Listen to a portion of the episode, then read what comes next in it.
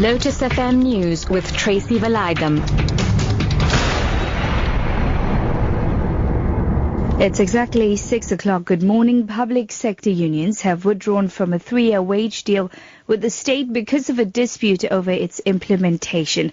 Spokesperson of trade union Nehawu, Sizwe Pamla, has confirmed that COSATU-affiliated unions will no longer accept government's wage deal.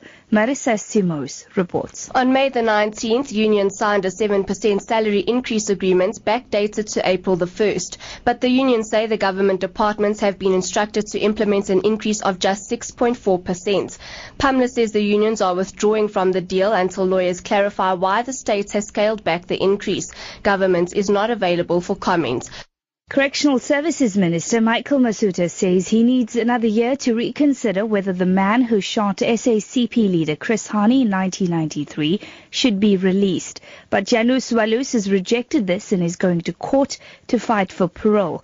Walus's lawyer Julian Knight says his client was eligible for release six years ago. Knight is now accusing government of keeping Walus behind bars for political reasons. Clive Derby-Lewis, who supplied the gun to Janusz Walus to kill Hani, was released on medical parole last week. Hani's widow, Limpho Hani, maintains the husband's killers have not revealed the whole truth. Moving on this morning, the South African Football Association and the Sports Department have 30 days to respond to a DA application requesting correspondence dealing with South Africa's bid to host the 2010 World FIFA Cup. The party submitted an application in terms of the Promotion of Access to Information Act. DA Sports spokesperson David Malatsi says they will not rest until the truth is revealed on the FIFA corruption scandal related to the payment of 120 million rand to a development program in the Caribbean. The law says that there must be a response within 30 days. Um, if there is no response, then we'll make an appeal, and that appeal must be responded to within any 90 days. That appeal cannot be ignored because the law dictates that information has to be released. Nelson Mandela Bay Metro Mayor Danny Jordaan has dismissed claims that he's getting rid of councillors aligned with the previous leadership. This after another top official became a casualty in Jordaan's shake-up. Chief of Staff in the office of Mayor Becca Nshona has replaced by Jordaan's Chief of Staff from the South African Football Association. Earlier, the DA accused Jordaan of not being available, causing important meetings to stand over. Jordaan says he has appointed a team that he believes will deliver on service delivery backlogs. Purging is a political reference to people who are political appointments. It does not deal with staff. Uh, I don't think that we have purged any uh, person.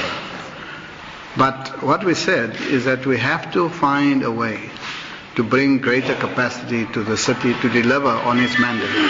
So there will have to be changes. We want efficiency, we want quality, and we want delivery.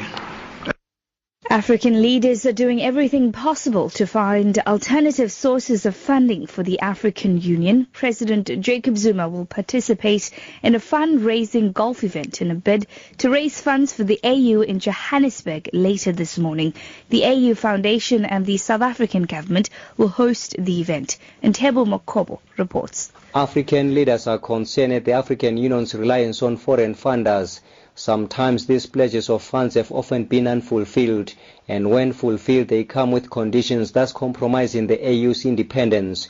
In early 2001, African leaders took a decision to explore alternative sources of funding for the AU, and this morning's fundraising golf event is one of them. We need not just other sources, but also business in the continent to participate. The event is a South African initiative a new investigation into a Germanwings air disaster last March is to be opened in France. It follows confirmation that several doctors who treated the co-pilot, Andreas Lubitz, had judged him unfit to fly.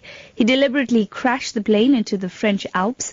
The BBC's Lucy Williamson reports. What they're going to look at is whether there are manslaughter charges to be brought against entities or against people as a result of all the medical knowledge that doctors and others had about Andreas Lubitz's state of mind and didn't pass on, were not able to pass on because of patient confidentiality. That issue about what his employers should have known, what they did know, what they were allowed to know, really has been a, a critical issue in this case. Your top story this hour, public sector unions have withdrawn from a three-year wage deal with the state because of a dispute over its implementation. For Lotus FM News, I'm Tracy Valaydham. I'll be back at 6.30 with headlines. Now it's time for Newsbreak with Salma Patel and the team.